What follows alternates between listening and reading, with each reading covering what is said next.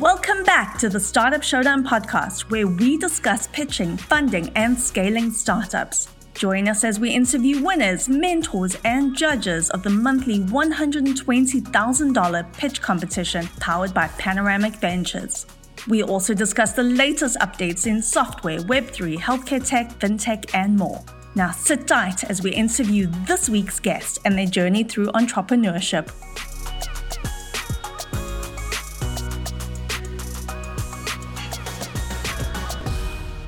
Lee Kantor here, another episode of Startup Showdown, and this is going to be a good one. But before we get into things, it's important to recognize our sponsor, Panoramic Ventures. Without them, we couldn't be sharing these important stories. Today on Startup Showdown, we have Richard Harris with the Harris Consulting Group. Welcome, Richard. Hey, how are you? I am doing well. Uh, before we get too far into things, tell us about Harris Consulting. How you serving folks? Yeah, I appreciate that. Um, there sort of three main pillars of my business. One is straight up sales training, you know, SDR, AE, customer success, growing the revenue side. Uh, there's a sales ops side where some customers want me to come in and just build out their sales operations, processes, and stuff like that. And then there's the general advisory services, which is how I'm really connected with you. In that startups just need some help. They need somebody to bounce ideas off of. They need to get out of their own out of their own mindset, get out of their own way, or get out of the the bubble that's created with their VCs. Not that those are bad things, but just like, hey, who's someone that has no skin in the game will be super direct. um, so that's that's what I do, and I think that's probably ninety percent of the reason you and I are talking.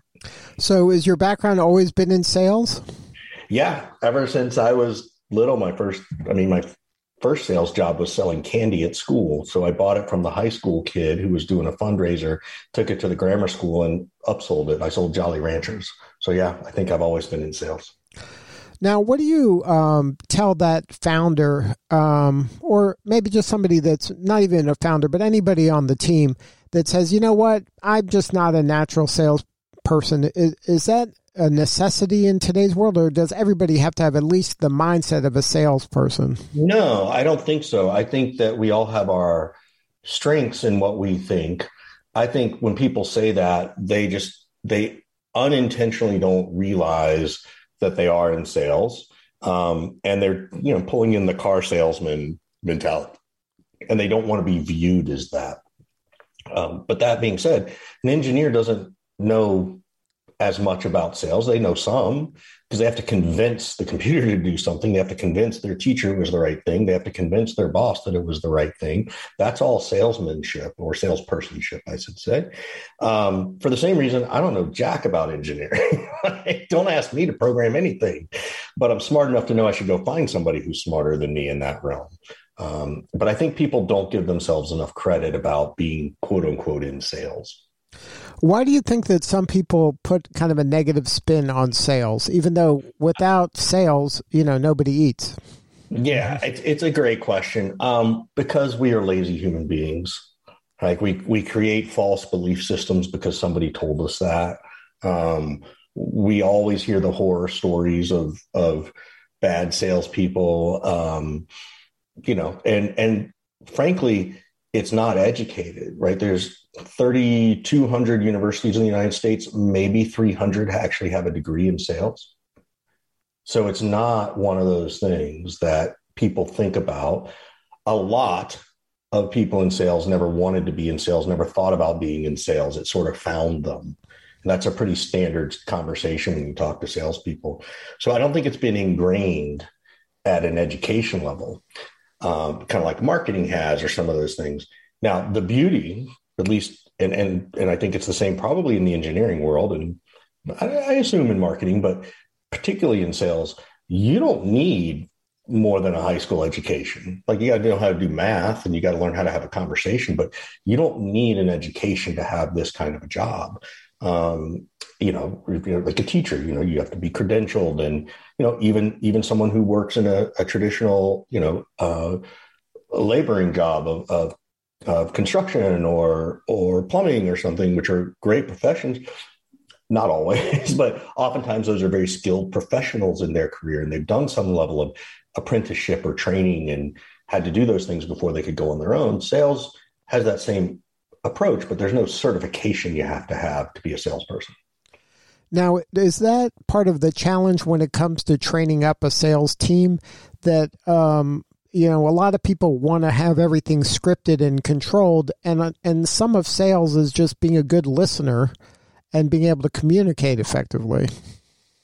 Yeah. So yes, on the second part of being a good listener is the most important thing, um, and being a good communicator, which means a lot of things.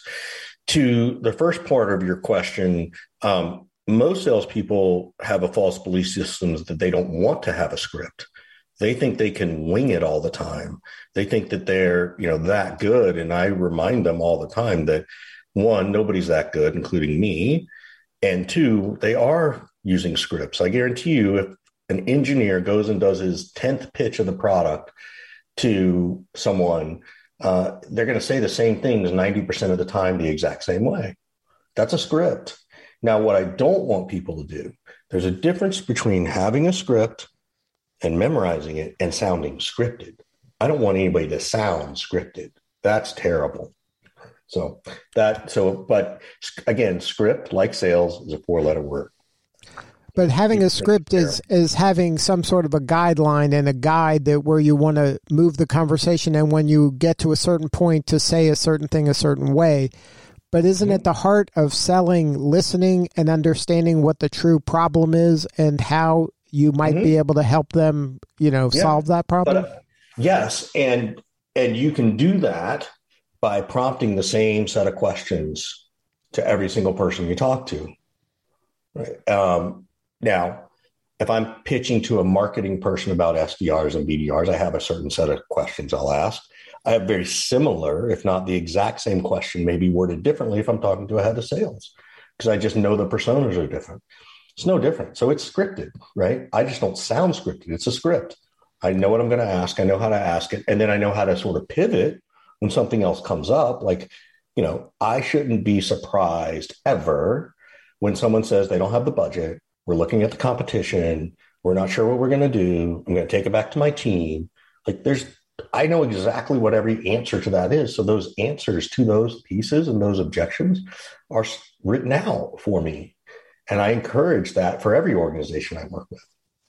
Now, do you encourage it to be written out um, kind of by the higher ups, or is it something that you say, okay, this is the spirit of what we want to say, and then you we work together to kind of craft it in your own language? It's, it's a great question. Um, I think the the it depends depends on the objection. So if, and it also depends on the size of the organization. So if I'm an early stage startup and we got 20 people and there's a competition question coming up, I might go interview the CEO because they're going to have some insight that I don't know yet, right? And then I might go talk to the head of engineering and then I will work to craft that with marketing or sales so that it sounds like the the, the right way to say it. Um, as you get into a bigger organization and you start to have things like sales ops and revenue ops and sales enablement and those things, then it's up to those people. Um, I do always encourage there to be a, a, little bit of a committee. So if I'm ever writing a script out for a sales team, I want to I want to get two or three different people in there and have them. How would you write this? What would you say? How would you say it? And you know, one thing I want everybody to listen to is, for me, when I'm talking about scripts, depending on the situation, like if I'm doing cold call scripts, those scripts are, you know, don't change a word kind of a thing.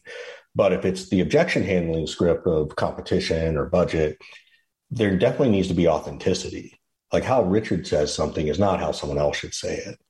Um, so I want them to memorize the script so well that they know it. And then I do want them to find their own authentic voice because I don't want people to be robots. Right. You don't want it to sound like a play it has to right. be an authentic conversation. Right, right. Now, that being said, you know, you, you know, if the competition comes up, I know there's three bullet points I need to say about these people. Now, and these are the three bullet points I want to say it and how I want to say it. Well, I still expect everybody on the team to cover those three bullet points. Right now, how Richard says it is different than how Sarah might say it. And maybe Sarah's better at it than Richard. Then I need to adapt or, you know, whatever. So but yes, it, it, it there's a lot of nuance in here. Now, um, in your work in working with startups, is it typically the uh, founder you're dealing with, or are you helping them kind of evolve into a sales team? Yeah, it's a it's a really really good question. It depends on the client, right? So some of them are early stage, super early stage, and I'm I'm literally writing the go to market strategy and the conversation and crossing a little bit into marketing and messaging, um, not entirely. And I'm trying to get the founder to go through those founder led sales. Other organizations I work with are how do we go from founder led sales to a sales team? How do I get my founder who just hired a director of sales to finally let go of the deals? Um, and then how do we do that in a, in a healthy way so that everybody can feel like it's being trusted and that the process is going to work well and that the sales will continue? So, what are some do's and don'ts when it comes to making that transition from a founder led salesperson to a sales team? Yeah, the first thing is the founder has to sit down and throw up all over paper, literally everything. And they have to do it five times. Okay, competition, competitor one, two, three, and four, five times, write it down. Right. And they got to get it out of their head because that's where founders, I think, get so frustrated um, that well, why can't they do it? I can do it. And it's like, yeah, but you got all the knowledge. Um, so that's one is that you got to get it out of their head so it can then be morphed and, and crafted into a sales uh, pitch, script, you know, however you want to go for it.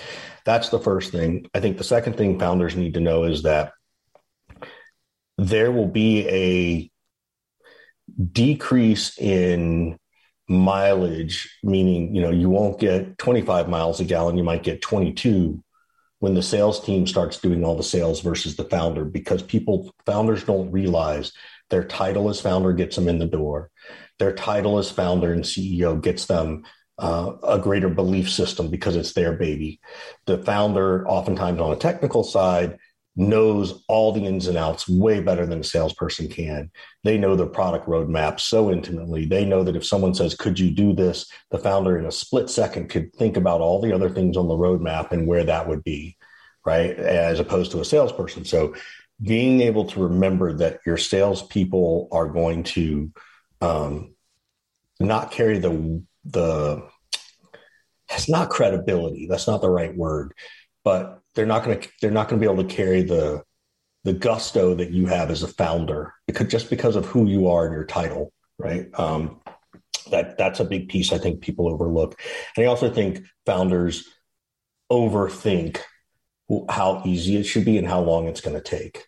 Like I was just on a podcast this morning, and, and we were talking to a, a, a new well, you know, he's 16 months into his into his tenure as head of sales, and he's the first head of sales, which is dangerous because sometimes they don't make it past 18 months. And he said that he didn't do forecasting in the beginning. What he did was capacity planning. Like, if this is our capacity and if we achieve these metrics and if we hire these people, this should be our revenue. If we can't hire these people, then that's on him to some degree. But if the expectation from the founders are, well, we should have 25 salespeople and it's almost May 1st and we're going to have them all by October 1st, that's tough you know, you're going to have to hire 50 or 60.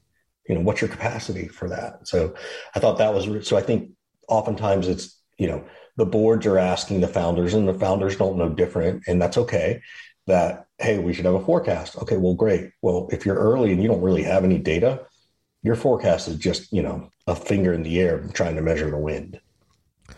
So I think those are the big pieces. Those, and then um, when you make that first leap, and and you touched on it briefly, and you have that first salesperson, mm-hmm. is there some do's and don'ts to get them kind of ready to go? Is it that kind of brain dump where you want to have some sort of facilitated conversation where you are getting into the weeds about how the founder sold stuff and documenting it? And then mm-hmm. is that where like somebody like you can save a startup a lot of time because you know the questions to ask and you know how to go about kind of capturing that and transferring that knowledge?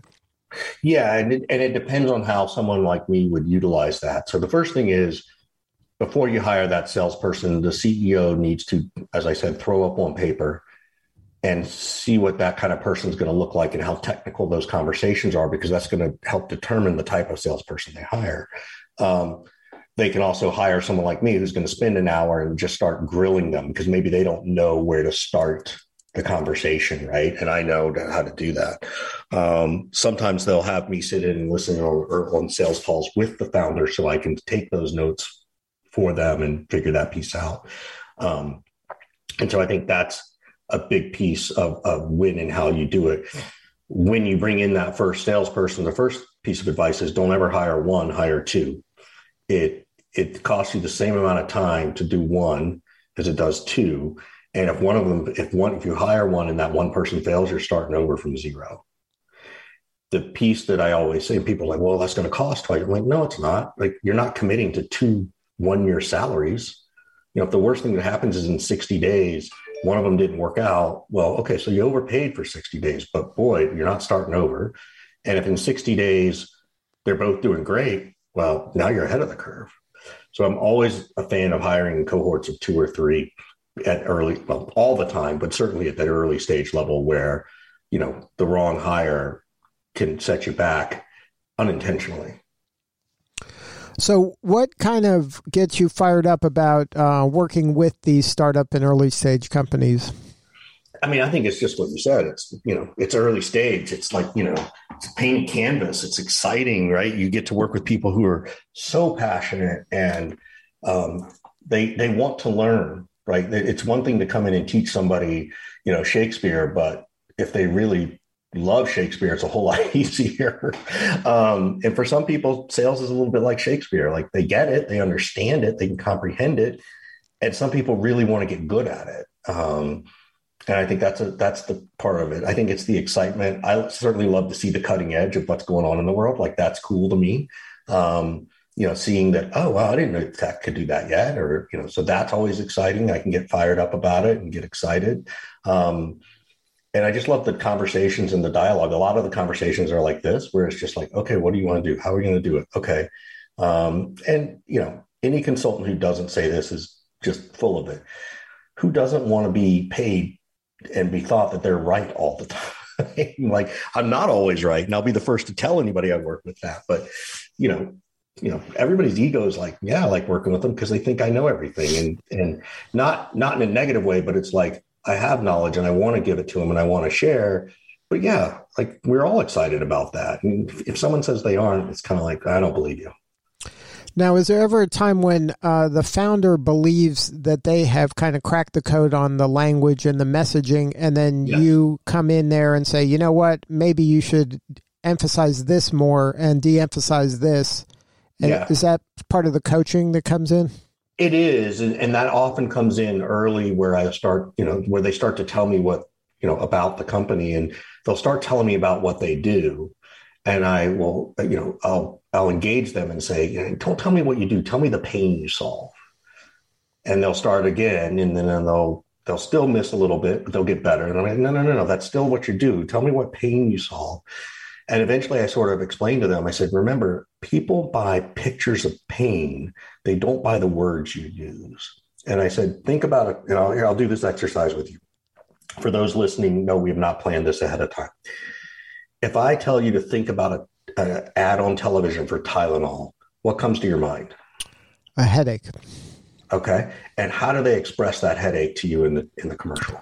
Um, some visual around the brain, um, brain throbbing or your head grabbing your head. Yes. And what color is that threat? Is that pain? Uh, red and black. Right. I mean, like the same colors of the Tylenol. Right. Box right? So they aren't telling you about a headache, they're showing you the pain. So that's what I want founders to do. So I want founders, and I don't mean to go in and say, look, we're going to save you 15 hours a week. Like that's, you know, that may be true, but nobody's going to believe you. It's more like, hey, you know, if you're spending two hours on a Sunday night preparing a report for Monday every Sunday night, our solution can cut that to 30 minutes. Would that be helpful?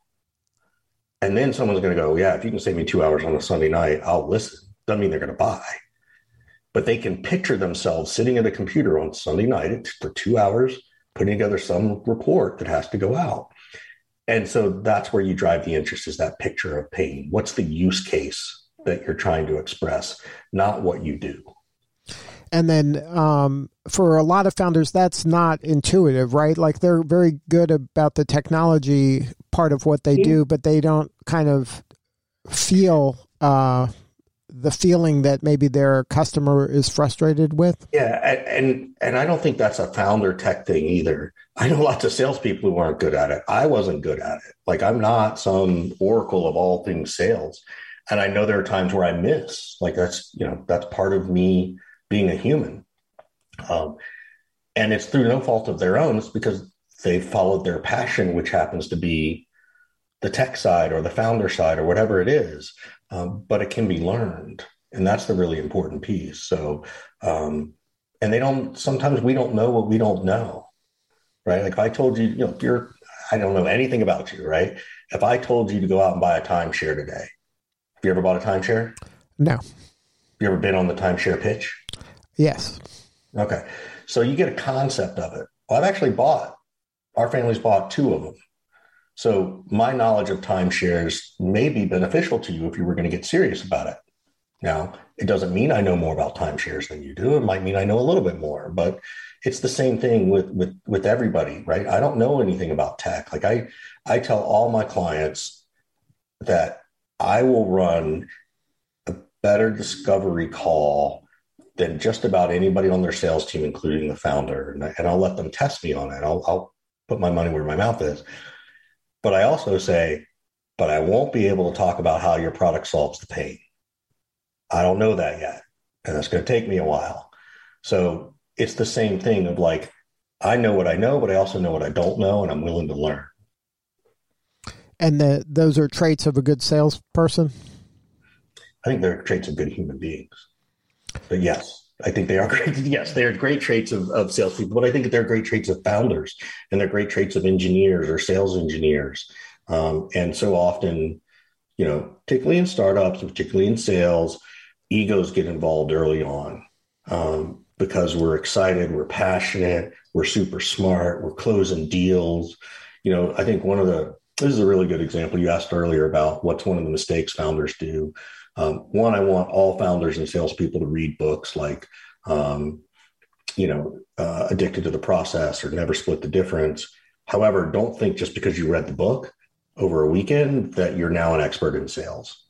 And that's probably one of the biggest challenges I see from founders is that they hire someone, they bring them in, they do. That sales leader does really well. They've taken it to this next level, zero to five million or half a million to 10 million then all of a sudden they start to read a book and they do a little studying and they think, oh, I can do this. Like uh, my sales leaders just, you know, they're expendable. They're a cost center. Um, and that kind of goes back to, well, you should be better at sales because you know the product better. Um, you will accelerate faster because you're a technical person and you like to read things and implement things quickly. That's how your mind works. Salespeople aren't necessarily wired that way. So and then managing a salesperson is might be a different animal from a lot of the early stage mm-hmm. people's experience. Is there anything that any advice on that end for managing a salesperson and compensating them? Yeah, so two different questions. So it, and it's kind of three. It's motivation and compensation and managing. Um, I had a, a mentor tell me once that the soft skills are the hard skills, right? So a lot of sales leaders get promoted because we know the product. We know the objections. We know how to talk about the competition. We know how to negotiate. We know how to close deals. Nowhere in there was i know how to manage someone whose cat just died last week. Right? That personal stuff. And so i think the key is um, making sure you spend time getting to know people. When you do your one-on-ones do walk and talks even if you're on Zoom, say, hey, I know we're doing this on Zoom. I'm not going to do it on camera because I'm going to go for a walk. Why don't you go for a walk too? Right? Like let's let's exercise and move our body a little bit in a healthy way. Um, but getting to know those people personally, like what are their goals in life? What kind of car do they? They could have a car they wanted in life. What would it be? If you could go on vacation next year, what would you? Where would you want to go? Great. All right. Well, let's see how I can get you there. Right. That to me is the kind of stuff. Um, recognizing the ability of your salespeople of there are doers, there are planners, there are strategists, um, and they're executioners. And by that, I mean closing deals, not something negative. Um, and so knowing that you're going to have different types of salespeople means you need to understand how to navigate and manage those people. Now, how did this uh, startup showdown even get on your radar? So I know Tammy McQueen, um, who I believe is over there, right? Yeah. Yeah. And so uh, I've known her for many years when she was over at Salesloft. Sales Loft had me come and speak at, at all their Rainmaker events. Um, she attended our event, our surf and sales event in Costa Rica, the very first one. And uh, we've just stayed in touch over the years and supported each other. There have been times I've needed her help on something or she's asked me for advice. And then this, you know, the startup showdown thing came and she's like, Oh, Richard, I want you to do this. And I'm like, Sure, why not? And so that's what happened. Now, if somebody wants to learn more about your practice and get on your radar, um, what is the website? Well, I'm going to go one step further. So write this down, people. It's legit 415 596 9149. 415 596 9149. It's my real cell phone number. It's on my business cards. It's the one my parent, I mean, yeah, my parents call me on and my kids and text me and call me. That being said, you can find me on LinkedIn, Richard Harris. I'm the one with the silly little TM by my name. Uh, you know, you can't trademark a name, but I just sort of life hacked it. Uh, and you can find me at the harrisconsultinggroup.com. So theharrisconsultinggroup.com. So feel free to reach out in any of those ways. Well, Richard, thank you so much for sharing your story today. You're doing important work and we appreciate you. Oh man, I appreciate you guys for just helping support the community at large and the startup community and the sales community. And I think that's, you know, it's all about putting some good karma in the world. And I, I appreciate the opportunity to do it alongside you. All right. This is Lee Kantor. We'll see you next time on Startup Showdown.